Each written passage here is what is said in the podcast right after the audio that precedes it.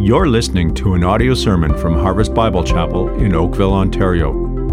For more information, please feel free to contact us by visiting our website, harvestoakville.ca.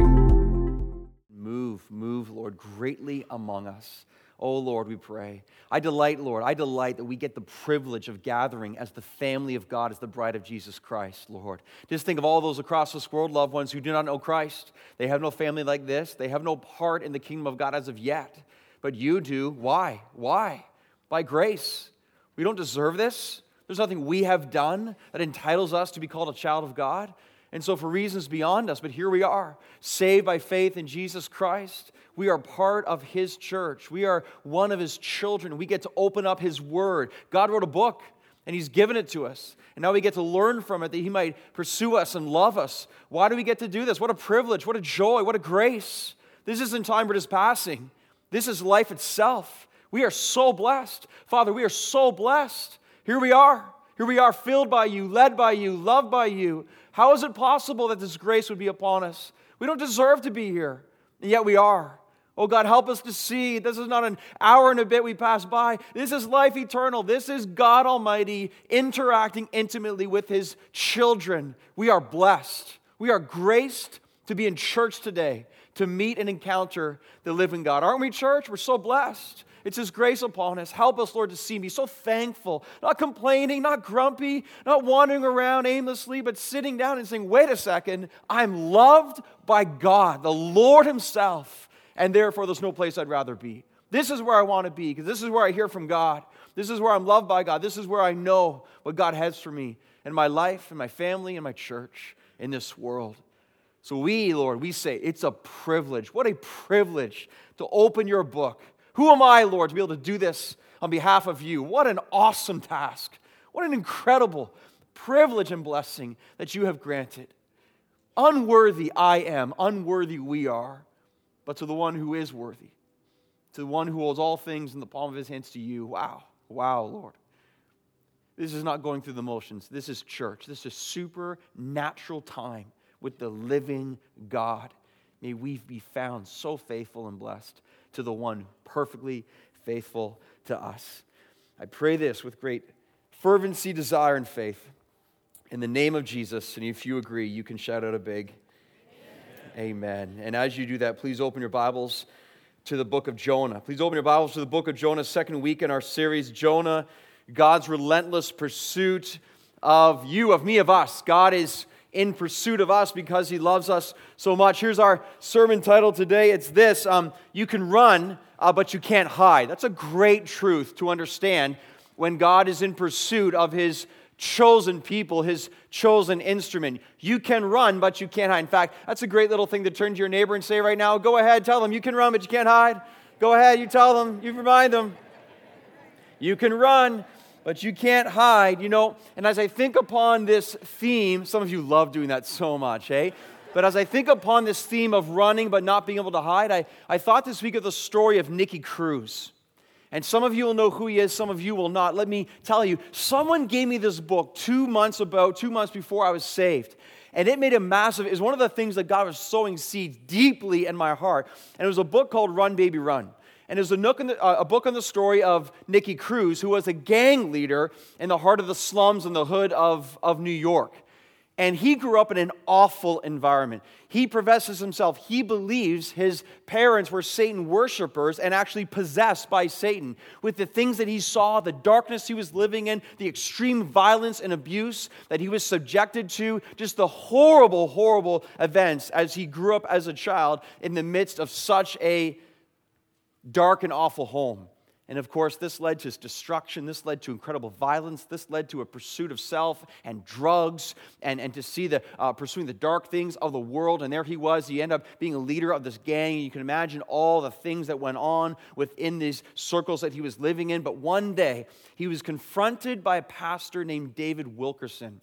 And if you know anything about David Wilkerson, he died a few years ago, tragically, in a car crash. He was a prophet guy, pastor, though. He had little no fear of man and a tremendous fear of God. And he had such a passion and a heart to see the lost confronted by the love of the gospel of Jesus Christ. So, however, it happened, he confronted Nicky Cruz and all his violence and all his anger, all his hate. He confronted him with the love of God and the gospel. You know what Nicky Cruz did to him? Punched him in the face or slapped him in the face at the very least, and he says he threatened to kill him. You talk to me about Jesus Christ, I will kill you. You know what Pastor Wilkinson said to him? This is the love of God. Pastor Wilkinson said, You can cut me up into a hundred pieces and throw me on the street, and every single piece would still love you. And that stunned Nicky. He's never even heard of this kind of love. Who is this guy? How could he possibly say it? And he left and he was so impacted and so affected. It was a few days or a few weeks later, he found himself at a rally that Wilkerson was doing and he heard the gospel. The first time he truly found and heard the love of Jesus Christ. Never in his life, never in his home has he heard such a thing. And he was confronted by the pursuit of God and he gave his life to Jesus Christ along with many of his other gang leaders. And wouldn't you know it, God took this life, Nicky Cruz, and used him to speak to thousands upon thousands and thousands of people worldwide with with the message of love with the God that says you can run, but you cannot hide. This is the pursuit of God. When He has His eyes fixed on you, it's over. You're done for in the best possible way of those words. You can run, loved ones, but you can't hide. Why? Because the power and love of our awesome God is just that. It's so powerful and so awesome. As we jump into our text today, Jonah chapter 1, verse 4, I want to see, I want you to see the first three words in this text as we flow and understand our context of God's love and power and his pursuit. They mean so much here. Look at chapter 1, verse 4 of Jonah, and it says, But the Lord but the Lord. Now, this is the you can't hide part of our message. In verse 3, Jonah runs. In verse 4, now we find out he's not going to be able to hide. Why? Because it's the Lord that's after him. Jonah goes on the run. Notice this that initiates the movement of God upon his life. When Jonah begins to run from God, God's like, oh, yeah? Oh, yeah? Let's see who's faster. And this initiates the movement of God upon the life of Jonah, which is so amazing. Now, notice the text. It says, but the Lord. Notice the word Lord there is in all caps. As opposed to, this is not Adonai, ruler God. This is God Yahweh. This is, this is the title designated for the name that God gave to Moses at the burning bush. Tell them, Moses, that I am sent you. Tell them that Yahweh sent you. Now, the significance of this name Yahweh from God to his people, this is when God is allowing himself to be known personally by his people, by his children. So just think about that statement right there. When it says, but the Lord, Yahweh, eternally existing, omnipotent, holy God, is allowing himself to be known again by his people. The God who is transcendent, above, so far above us in holiness, is becoming immanent, meaning he dwells with us in his holiness. He draws near. He allows himself to be loved and heard and spoken to, and even to be called out by name. When we see the Lord here, this is the God of covenant relationship. That's what he's saying to Moses. That's what it's saying right here in our text today. All caps, Lord Yahweh, the God of covenant relationship. This is the God who guides, who delivers, who forgives, who draws near, who helps, who hears, who responds, and has covenanted with his people to do so. So just imagine that in the context of Jonah right now when it says, But the Lord. This is the God, the Lord, who's made a covenant with his people that he will never forsake them. When we're looking at the context of our God, he has made a covenant relationship with you. And when he makes a covenant, he's keeping it. So this isn't just any God pursuing Jonah, this is Yahweh. This is the Lord, the transcendent yet immanent God that when Jonah runs, Yahweh runs after Jonah. And that is so significant because when you run from this Lord, this Yahweh, This is why you cannot hide. And when we run from him, it's this same God, Yahweh, that comes after you. That's why we say, if you're going to run from God, I don't like your chances. Because it's the Lord that is coming for you. It is the ruler of the universe, eternally existing, omnipotent in all his glory. This is the one who comes after you and me even today. And so this takes us to our text today. So I can choose to run I can choose to run from God. But let's be sure of this. If I choose to run, Yahweh's going to come after me. And this is what I learned then from the book of Jonah in verses 4 to 17. The first thing is this if I choose to run, be sure of this the Lord will stir things up to wake me up. The Lord will stir things up to wake me up. This takes us now to verse 4. It says, But the Lord hurled a great wind upon the sea and there was a mighty tempest on the sea, so that the ship threatened to break up. Then the mariners were afraid, and each cried out to his God. And they hurled the cargo that was in the ship into the sea to lighten it for them. But Jonah had got out into the inner part of the ship and had lain down and was fast asleep. So the captain came and said to him, What do you mean, you sleeper? Arise, call out to your God. Perhaps the God will give a thought to us that we may not perish. This is really um, an amazing story, isn't it? The first thing I want you to notice in these verses here is the sovereignty of God. Notice in verse 4 the Lord hurled a great wind, which caused a mighty tempest that said the ship threatened to break up. So notice again within our text, so far within the story, Jonah was allowed to go to Joppa. Jonah was allowed to pay the fare. Jonah was allowed to board the ship. Jonah was allowed to fall asleep in the cabin. But let's be sure of this, okay? Jonah was allowed to do these things, but Jonah was not in charge. It's interesting how the Lord in our lives will allow us at time to flee for a time. It's interesting that a Lord will allow Jonah and allow us at times to seemingly progress in our sin. We think we're getting away with things. We think that things are going great and life is going well as we pursue ourselves and our self indulgence and our sin. At times, the Lord will allow us to place ourselves at sea, so to speak. But let's be sure of this because the Lord loves us, He might allow us to even set out to sea, and the waters might be calm for a bit, but be sure of this there will come a time where He will start to stir the waters. There will come a time that we think, man, things are going great. This is a great, easy, smooth seas, no waves around, the wind's not blowing, it's so perfect. But listen, because the Lord loves us, there will come a time where He will start to stir the waters to get our attention because He loves us so much. Isn't that so many of our stories too? There we were in life, pursuing our thing, everything's going great, and all of a sudden a storm came in.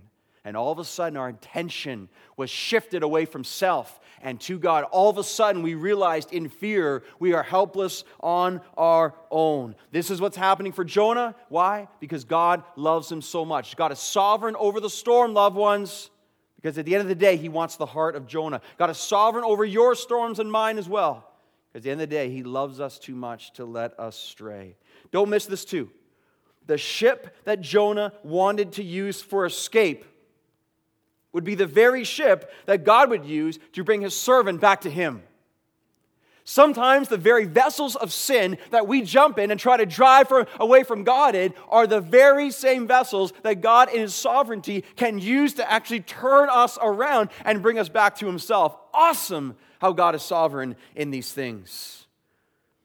And we think about this and we think about the stories within this church and how many people have stood up at one time or another and says, I was going in my direction and my way in life. I mean, just think of the baptisms we have heard across the history of this church. Hundreds and hundreds. And baptism after baptism, they stand in the tank and I was going my way, doing my thing, pursuing my sin, loving my alcohol, doing my pornography, pursuing my life, living for money. And all of a sudden, in the vehicle I was in, I found out I was empty. I had no meaning. I had no purpose. I was miserable in self. And God taught me and God struck me and God opened my eyes and I heard the gospel. I was saved in Jesus Christ, but there I was pursuing self and the storm rushed in and life bottomed out. I had nothing else to live for. And then I saw Jesus Christ. And now I'm standing before you today in the baptism tank because God is my Savior. He has loved me and saved me. And even in the midst of my seas, or stormy and wavy, God sent a storm to see my heart go to Him because He loves me so much. Story after story after story. Listen, listen, you can run from God, It's only a matter of time before he stirs things up to wake us up because he loves us so much. How many of you sitting in this room right now, you're in this right now, in the midst of the storm? Why? Because he loves you and because he wants to wake you. Notice now in verse 5 how serious the storm was. It says the mariners were afraid. Why is that a big deal? Because they were professionals. They've seen a storm or two. What kind of storm would it take to make them all afraid? A huge one is the answer. It was a storm that the text says would destroy the ship. Notice too that each cried out to his God. Notice here, notice how seldom atheism is found in the midst of the true storms of life. Notice when the storms really hit, how quickly human beings look beyond themselves because in themselves they can't find the meaning, the purpose, and the Savior that they need. So here they are, these pagan sailors crying out to whatever God they can think of. It's here in this helpless estate that religion is so often found quickly. Please see this too in the serious storms of life. Notice that they chuck the cargo overboard. Now, the cargo was their wealth that was the reason that they were sailing in the first place. But again, when the true storms hit, the cargo matters not. Loved ones, let's just learn. Let's just learn. When your life is at stake, the money doesn't matter, the house doesn't matter, the car doesn't matter. All that matters is your life. And here these sailors are learning quickly help, help, we're going to die, we're going to die. Check it all, check it all, check it all. If we can just save ourselves. Oh, if we as believers would live in this way too, to understand what actually counts, what actually matters. The Lord stirs things up to wake us up.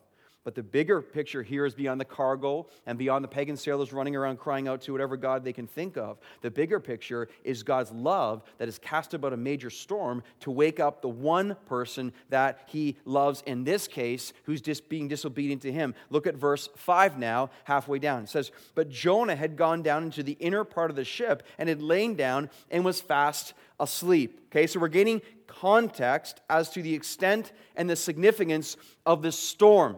And the question that we have is how would anyone possibly be sleeping through the storm? Now, we all have family members that seeming can sleep through a lot. You have a family member who can do that? Anyone have family members who can do that? And they get snoring away and sleeping through the most crazy things. But this is a whole nother level of sleeping through, okay? The ship was about to be destroyed by the storm. And there's Jonah, fast asleep in the bottom of the cabin. How is that possible? In some sense, it's ridiculous. How could he do this? Was it, was it exhaustion? Was he that tired? One of the comments that we need to see here is when we run from God in sin, it is exhausting. It is. Disobedience is exhausting. Fighting our conscious conscience as against the will of God. It's so exhausting. Some of you are here right now, some of us are here right now, and just and just we're we're running from God, we're disobedient in sin, and we're exhausted. It's so tiring to do it. Was that the reason that Jonah slept? He was just beside himself and just laid down and said, I'm done. We don't know for sure. If you are here right now and you are in that place, the advice God gives to you is stop running, stop, and find rest in Jesus Christ through brokenness, repentance, and forgiveness in Him. But let's be sure of this Jonah's sleep here in verse 5 represents the disobedience and apathy of his own heart. His ears were closed. His heart was so hardened. He was in physical and spiritual sleep so deep that the Lord sent a storm, but then the Lord had to send a pagan sailor to wake him up. Just think about that. And, loved ones, how dangerous is spiritual sleeping? So many portions of the church are asleep in the midst of the storms of this life and the storms wreaking havoc across this world. Notice the pagans are praying, Jonah's sleeping. The storm is raging. Jonah's hiding. The danger is great. Jonah doesn't even know it. Why? Because he's fast asleep. Again, sections of the church and many believers are the same. At the critical time, we must be awake with the gospel, ready to be used of Christ. Honestly, honestly, we're asleep. No wonder Jesus says, Wake up. No wonder Paul says, Wake up. No wonder Peter says, Wake up. No wonder the Lord, Yahweh, says to his church over and over again Wake up, wake up.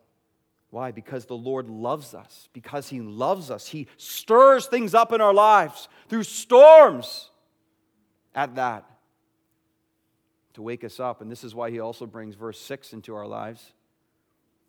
It says, So the captain came and said to him, What do you mean, you sleeper? Arise, call to your God. Perhaps the God will give a thought to us that we may not perish. It's interesting. Notice this. The last time Jonah heard arise and call out was verse 2.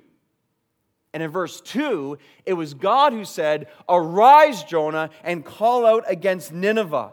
And here is Jonah in his disobedience. You see what the Lord does. The Lord, in his grace and his love and his mercy, now he sends a pagan sailor with the same phrase Arise, you sleeper, and call out to your God. Amazingly, here, a pagan sailor wakes up Jonah in his spiritual, physical sleep and says, Wake up and pray. Isn't that amazing? Wake up and pray to your God. A pagan sailor. Arise, get up, pray to your God that he might hear us and save us. The people that God can use under his sovereignty, it's awesome. And we are learning here that as we run from God, God stirs to wake and listen to this. You must hear this. God is sovereign over the storms of your life. God disciplines those he loves, Hebrews 12. If you are not disciplined in the Lord, you are not a child of God, it says in Hebrews 12.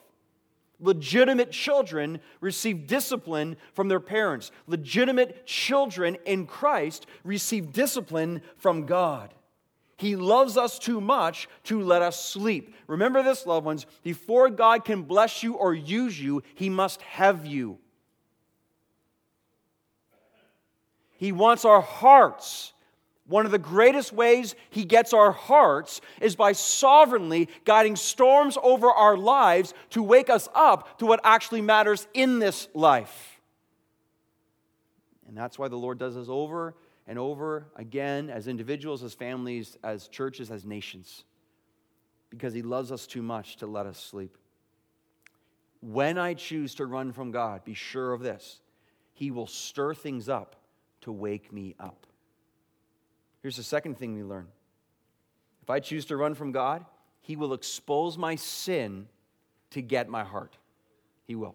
The Lord will expose my sin to get my heart. Look at verse 7 now.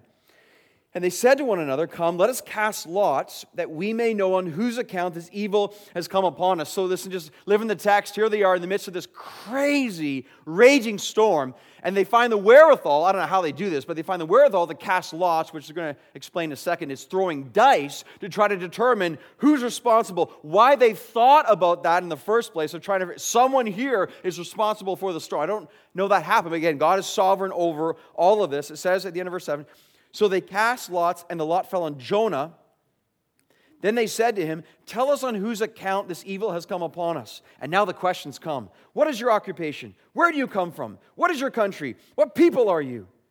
And then Jonah said, He said, I'm a Hebrew, and I fear the Lord, the God of heaven, who made the sea and the dry land.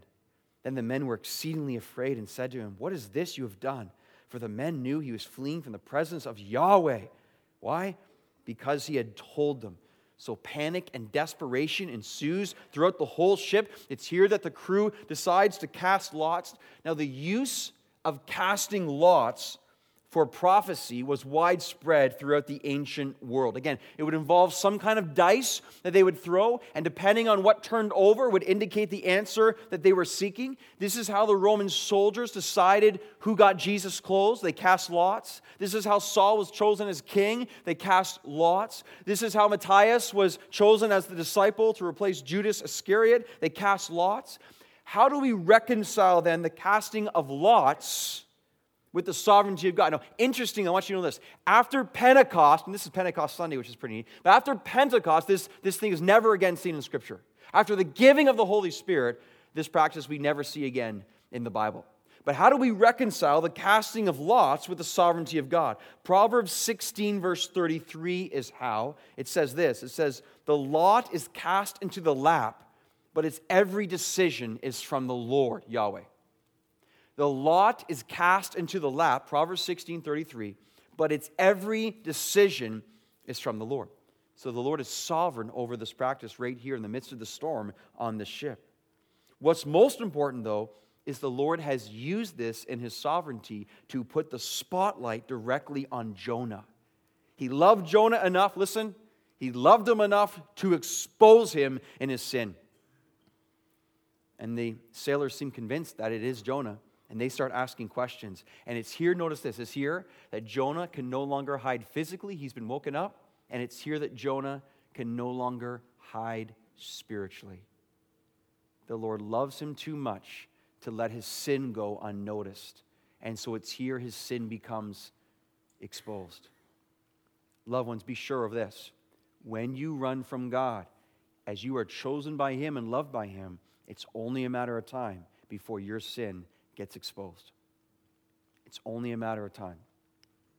Here's what it says in Numbers, verse 32. This is in the context of Moses saying, If you obey, things will go great. If you don't obey, this is what's going to happen to the people of God. If you will not do so, behold, you have sinned against the Lord, Yahweh again, and be sure your sin will find you out. Sit on that for a second. If you do wrong, if you run, if you disobey the direct, He loves you too much, be sure of this. And this is the word for some here right now. You are running, you are disobeying, you are hiding sin, you are exhausted in this, you are trying to cover, and one lie has led to another lie, to another lie, to another lie. Trust me, I've seen over and over and over again. Because God loves you, listen, listen. I mean, this is, this is for you right now.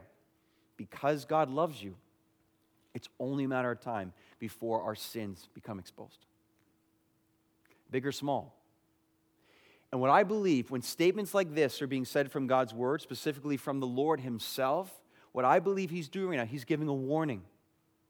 I believe there's a higher level of accountability that comes out right now as these sentences are being spoken upon this church right now. That if you are in this place and you are blatantly sinning and thinking you're getting away from it, I believe today is when the Lord is saying to you, to you as man, to you as woman right now, specifically one on one, you and God saying, be very, very careful. He's saying, I'm warning you. This is a warning. You don't come clean. You don't get this thing done. You don't get this out of the way. You don't find brokenness and repentance of sin. I'm warning you, your sins will be found out.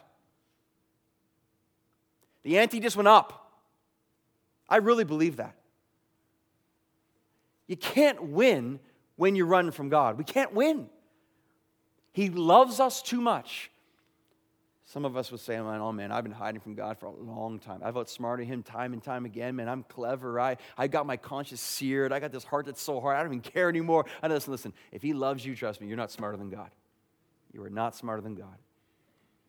And the longer we wait to find brokenness and sin, the more destruction we bring upon ourselves, and the consequences increase and increase and increase and increase, not just for ourselves, but those who love us most as well. It's in verse 9 that we see Jonah's heart start to be unveiled now. He begins to come clean. He begins to stop running finally. Notice it's here that he starts to tell the truth. This is where I just I wonder what he was feeling when he said, "I fear the Lord."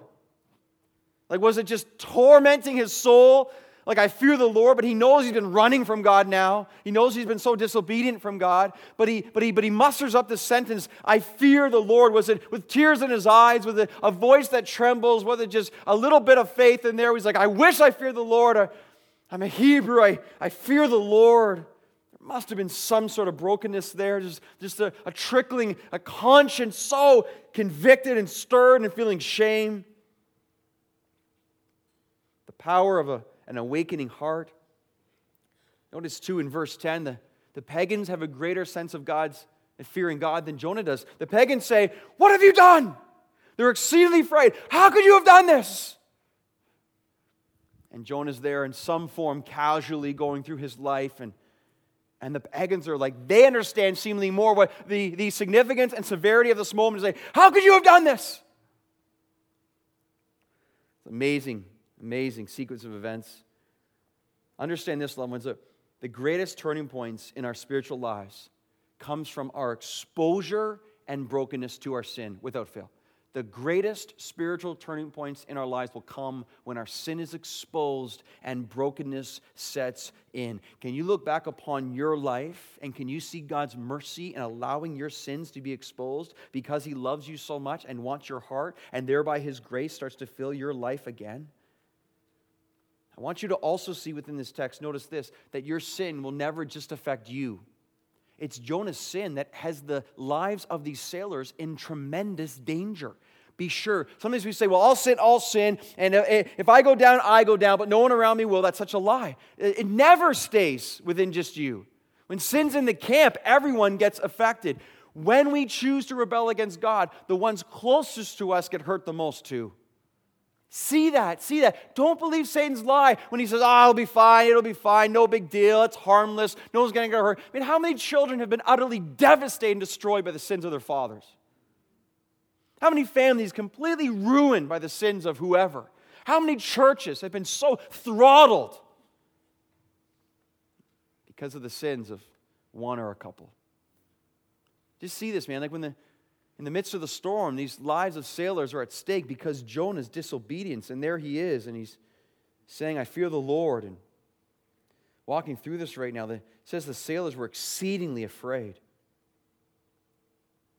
And then they say, How could you have done this? Some of us are here right now, and we have loved ones looking at our lives and saying, pleading for our hearts, saying, How could you do this? Please don't go. Please don't do this. Please don't run away. Please, please come to your senses. Like we have loved ones pleading for us. Listen to them, loved ones. Listen to them. Listen to them. Please don't do it. Please don't do it. Please don't do this. How could you? It's often the voice of God calling out through his children. Be sure, though, if I run, the Lord will stir things up. Be sure if I run, the Lord will expose my sin because he loves me so much. The longer I go, the worse it gets. I always want to speak to the men in moments like these, but, but really to everyone. It's so sad for me how many men, women, men, in their pride, won't let themselves be broken. It's, it's one of the greatest devastating factors in the family and the church and in leadership because you have a, you, you have a refusal to admit in the sin. And what happens is you are shutting out God's grace upon your life. Like, don't you see? Don't you see men, men, women, women can be just as proud. But don't you see? Brokenness is where God moves within. Pride is what God opposes. It's just, it's mind boggling to me the fear we have of being real before God and before one another because we're just afraid of looking a certain way, but in reality, we are shutting out the love of God. So, what you force God to do if you continue to be proud is it gets worse and the storms increase and increase and increase to the point where God says, I will have to destroy you completely in order to break you completely, that I might love you completely. And that becomes very, very painful. But because God, loves us so much, he will not stop pursuing us until He has us. Think about that. Just think about that right now. Are you willing to trust Him so that He might, that He just wants to love us? That's the mind boggling part for me. He just wants to love us. Let Him love you. Let Him. But it takes the pride to be gone, the brokenness to be seen. The Lord will expose my sin. Here's a third thing that we will see within this text. If I run from God, the Lord will break me down to build me up.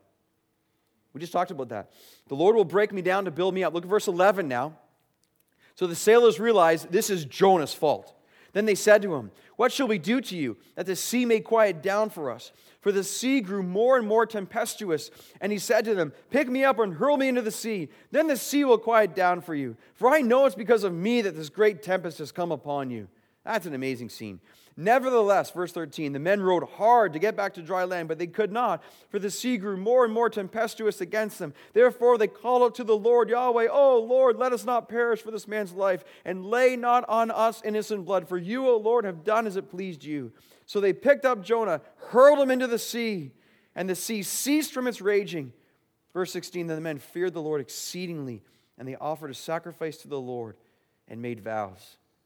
Notice as Jonah's heart continues to get crushed, notice this. Finally, his flight and his fight stops. He stops running and he stops fighting. He's looking at the circumstances and he knows it's him. And he's just like, forget it, I'm done. It's me. Ever been in that spot before? Again, running from God's so exhausting, so tiring.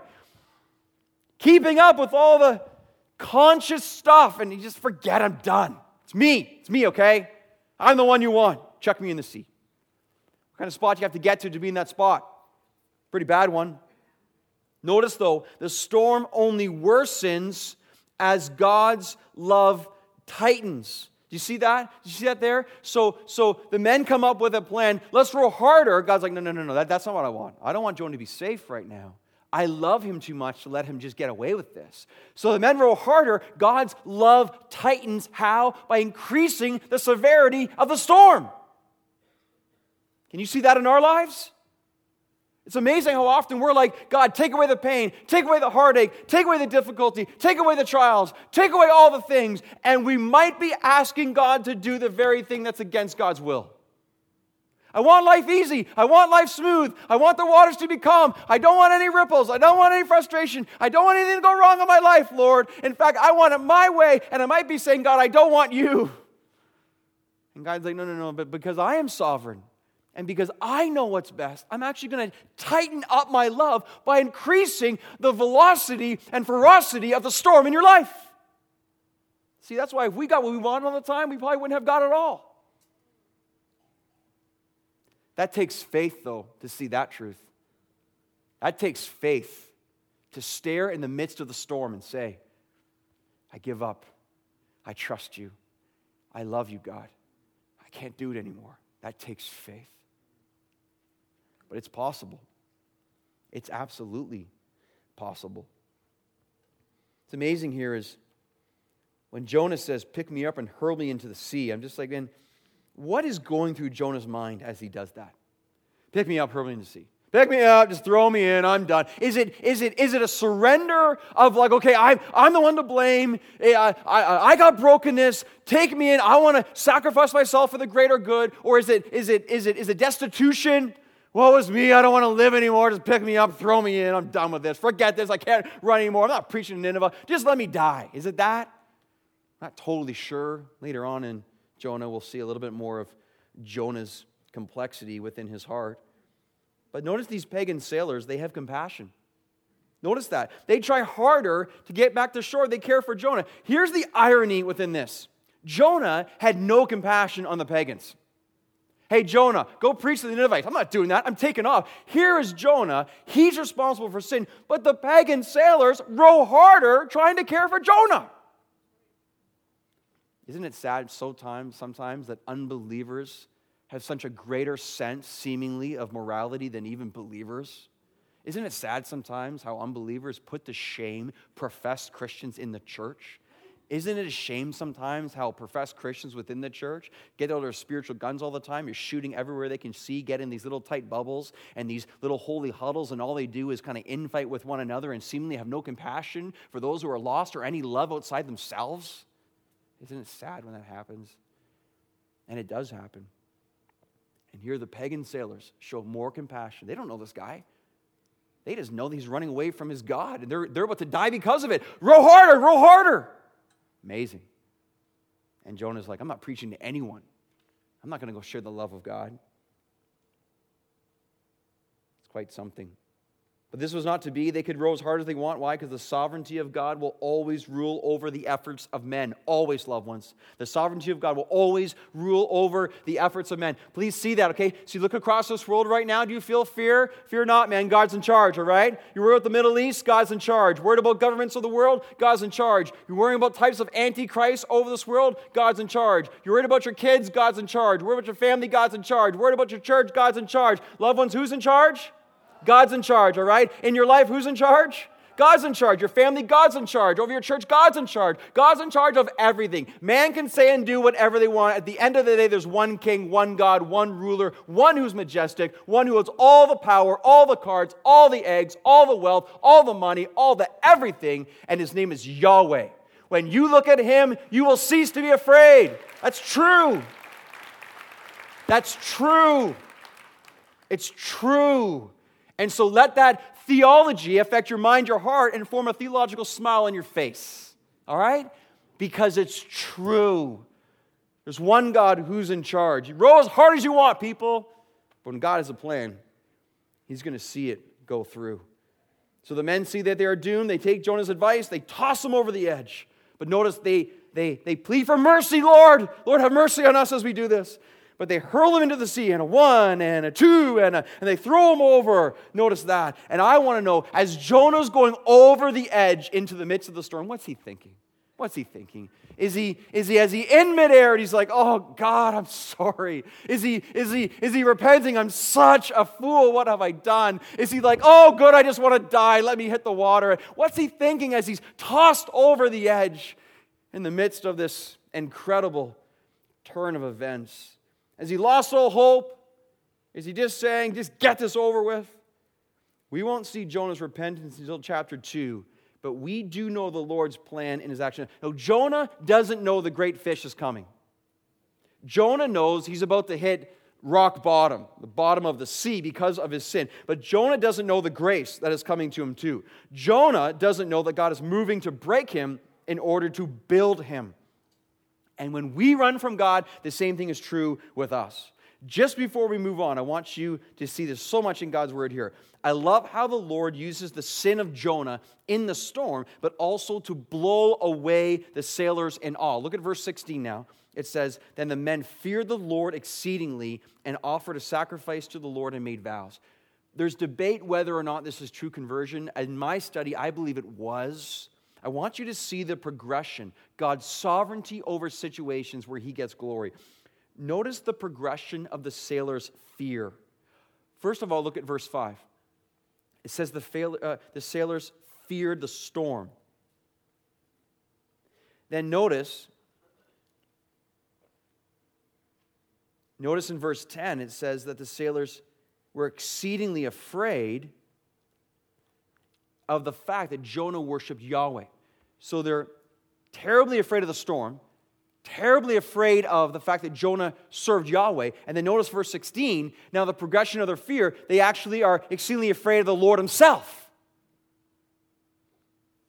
So you see how God uses the events. They progress from the storm, I'm afraid. Jonah serves as God, I'm afraid, exceedingly afraid. And now in verse 16, it says, And they feared the Lord exceedingly, the Lord Himself, when they saw the wind and the waves cease and the glory that God gets. I just love pointing that out. Say, God, God is at work in ways we can never imagine through events that we would never expect.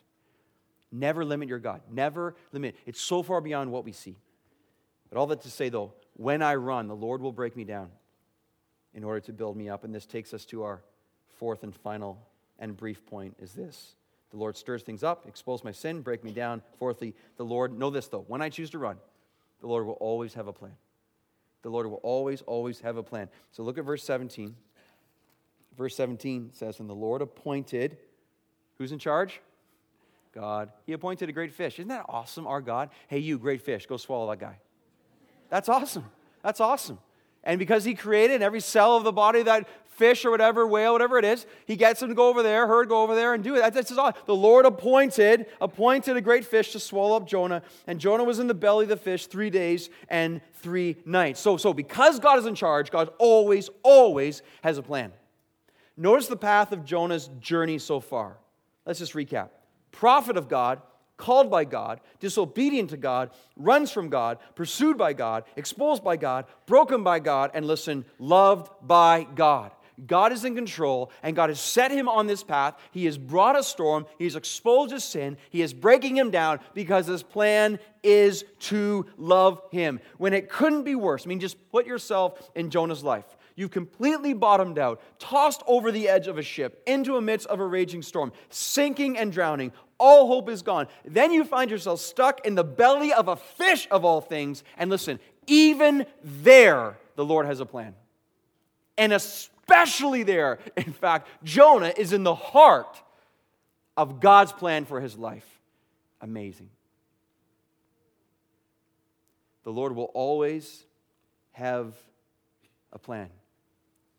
Always. Whether or not we see it or not isn't the point. The point is, God is. There is a young family from our church that went away just recently. It was their first family vacation ever. They must have saved up for a long time to do it. They have two children. One's about seven years old, maybe eight years old. They have seven month old. And they just recently went away. They went to Jamaica for their first family vacation. They had three days. It was so great, so amazing. But on the fourth day, their seven month old got very, very, very sick. Started vomiting and had diarrhea to the point, though, that it was getting very, very serious and it wasn't stopping. They took the, the toddler, the infant, to the hospital in Jamaica. They couldn't figure out what's wrong. The emails started sending quickly. Pray, pray, pray, pray, pray. You could just sense the stress in the emails. They weren't sure what was happening. Here they are, their vacation blowing up, their child seemingly in tremendous distress, this poor seventh month old, and here she was. And they couldn't figure out at the hospital in Jamaica. So, what they decided to do and had to do, and all the things surrounding when you're out of the country and all that kind of stuff, they took by air ambulance from Jamaica and flew to Miami okay? And so they had this little infant in the in the helicopter, and only mom could go. Dad and son had to stay. Just imagine being in that place, and you're not sure if your daughter, what's happening, she's going to make it. You don't know the significance of what's going on. And the family's separated, and they go to Miami, and then the dad and the son have to try to get flights to get there the next day, whatever. But they get to Miami, they, they receive some really, really great care. It turns out one of her intestines was folded over, another apparently, and so it's causing all these things. They thought they might have to do surgery, but they didn't. They were able to, some other technique to figure out the problem, and then the child started to stabilize. But here's the point of what I want to say to you. They're in this place, and all the things that are going on, and all the all the prayer, all the fear, all the uncertainty, all the all the depends upon God. The mom gets to the hospital in Miami, and she's with her seven month old daughter, and the stability is there. But in walks in this 17 year old girl who just tried to kill herself by attempting suicide. Okay? Now, the mom from our church has not slept in two days. She has watched her seven month old essentially come up to the point of is she going to live? Has no resources in her own strength. She starts talking to this girl who tried to kill herself. She has felt compassion and love for the gospel of Jesus Christ. She figures in her heart, I really like this girl. She talks to her, she loves her. They bring up Christ. The first thing the girl says, I don't believe in God, I don't believe in God, I don't believe in God. Whatever happened, moments later, as they talked about the love of God, because God pursues relentlessly this mom from our church, with all her trial, leads the 17 year old to Jesus Christ. She gives her life to her. And listen, the family from our church was not Jonah, but this girl. Just, just imagine that. Just, just imagine for this family and the sequence of events under the sovereignty of God. They take a trip to Jamaica. Their child gets severely sick. They're air ambulanced to Miami. They sit in this hospital room, and God had a plan at that moment for a 17 year old Jonah who was running away from God in the pit of despair, trying to end her life. And she met with the love of God and the gospel of Jesus Christ, and now she will live forever. Amen, amen, amen. That's awesome. That's awesome. Why? Because the Lord always has a plan. And you know what the mom said from our church? She walked in to tell her husband what had just happened, and she said, Hun, hun, God meant for us to be here. From Canada to Jamaica to Miami, only God. Only God. And I wondered, would I have been available to be used by God in that moment when I went through what they went through? But they were amazing, amazing. There's one God who is sovereign and can we trust him and see him? When I choose to run, he will catch up to me, he will love me, and he will always have a plan. I want to end by speaking to three people here today. Three people here today. Number one, you're running from God and your heart is hard. You're running from God, your heart has been so hard. I implore you, stop running. Repent of sin, turn to Christ. Repent of your sin. You can't win. You can't win apart from Christ repent from your sin, and turn to Christ. He loves you. He loves you. You must let Him love you. The second person I speak to today, you're running from sin, but frankly, you're exhausted. You are so tired of your plan. You're so tired of your sin. You're so tired of your way. And the conviction that God has placed upon you, even during the service, you're just like, I'm done. I can't keep doing this. It's time to stop, to repent, and to run to God and let Him love you. Let Him love you. Let Him love you. You're exhausted and you will continue to be exhausted as long as you resist who He is and what He has for you. The third person I speak to is you're running from God, or you're not running from God, but you desire to run to God. You're all in right now. You're like, you know what? I got nothing on my own. I'm not trying to do it my way. I want to go to the Lord. And you're crying out Psalm 121 right now. You're saying, Where does my help come from? My help comes from the Lord. And you're like, Lord, would you fill my life again? Father, I want to run to you. I need you for every part of my I need you for my marriage. I need you for my, uh, for my work. I need you for my family. I need you for my leadership. I need you for my church. God, I, I can't do this. But you can, because my help comes from the Lord. And you always have a plan, Lord. So here's my life again. Here's my life again today. Here I am, Lord. Oh, help me and fill me. God, I need you to be who you are in my life. I'm not trying on my own. I'm not fighting against you. I'm not going anywhere else. I need you. God, would you be who you are for me today again in your grace and your love? Not that I deserve it, simply because you love me. I run to you, oh God. Let's pray. Father, for those three people right now, I pray. For the hard heart in this room right now, in your mercy, soften that man or woman. Soften them. Oh God, I pray. Speak to them powerfully. Let them see your love. They can't win. They can run, they can run, they can run, but they can't hide. And you have proven that again today. Lord, I pray there would be a deep repentance of their sin and a deep longing right now for Jesus Christ. God, can I ask right now for your glory in this moment, in the name of Jesus Christ, would you grant tears of repentance to many right now?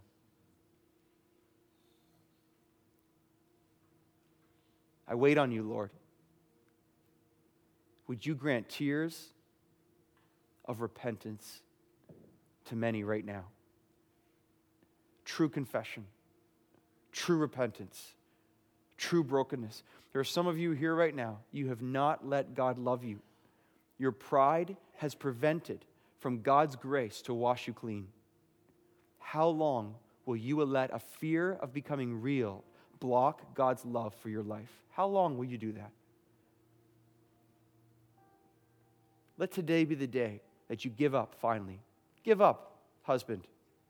Give up, woman. Give up, child. Give up. How long will it be about you? How long?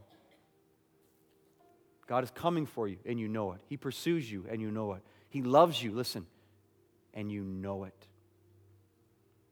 For those who are exhausted today, you're exhausted. Rest in Christ by repenting of sin. He rushes to the brokenhearted. He saves the crushed in spirit. He is near to those who are humble and love him. He opposes the proud, though, but he gives grace to the humble. Lord, I'm so tired. Father, forgive me. Father, forgive me. Grant me rest in you. I'm done. I give up. I can't run anymore. Fill my life. And thirdly, the person today that says, I'm not running from him, I'm running to him. My help comes from the Lord. My help comes from the Lord. And so I look to you, God. I place my hands, Lord, open to you in my lap right now, cupped as, a, as an indication, God, fill my life. Fill my life again. Help me, Lord, to know your strength. Help me, God, to know your will and your love. Grant me tears, Lord, of joy and love and faith. Even now, I pray. In the name of Jesus.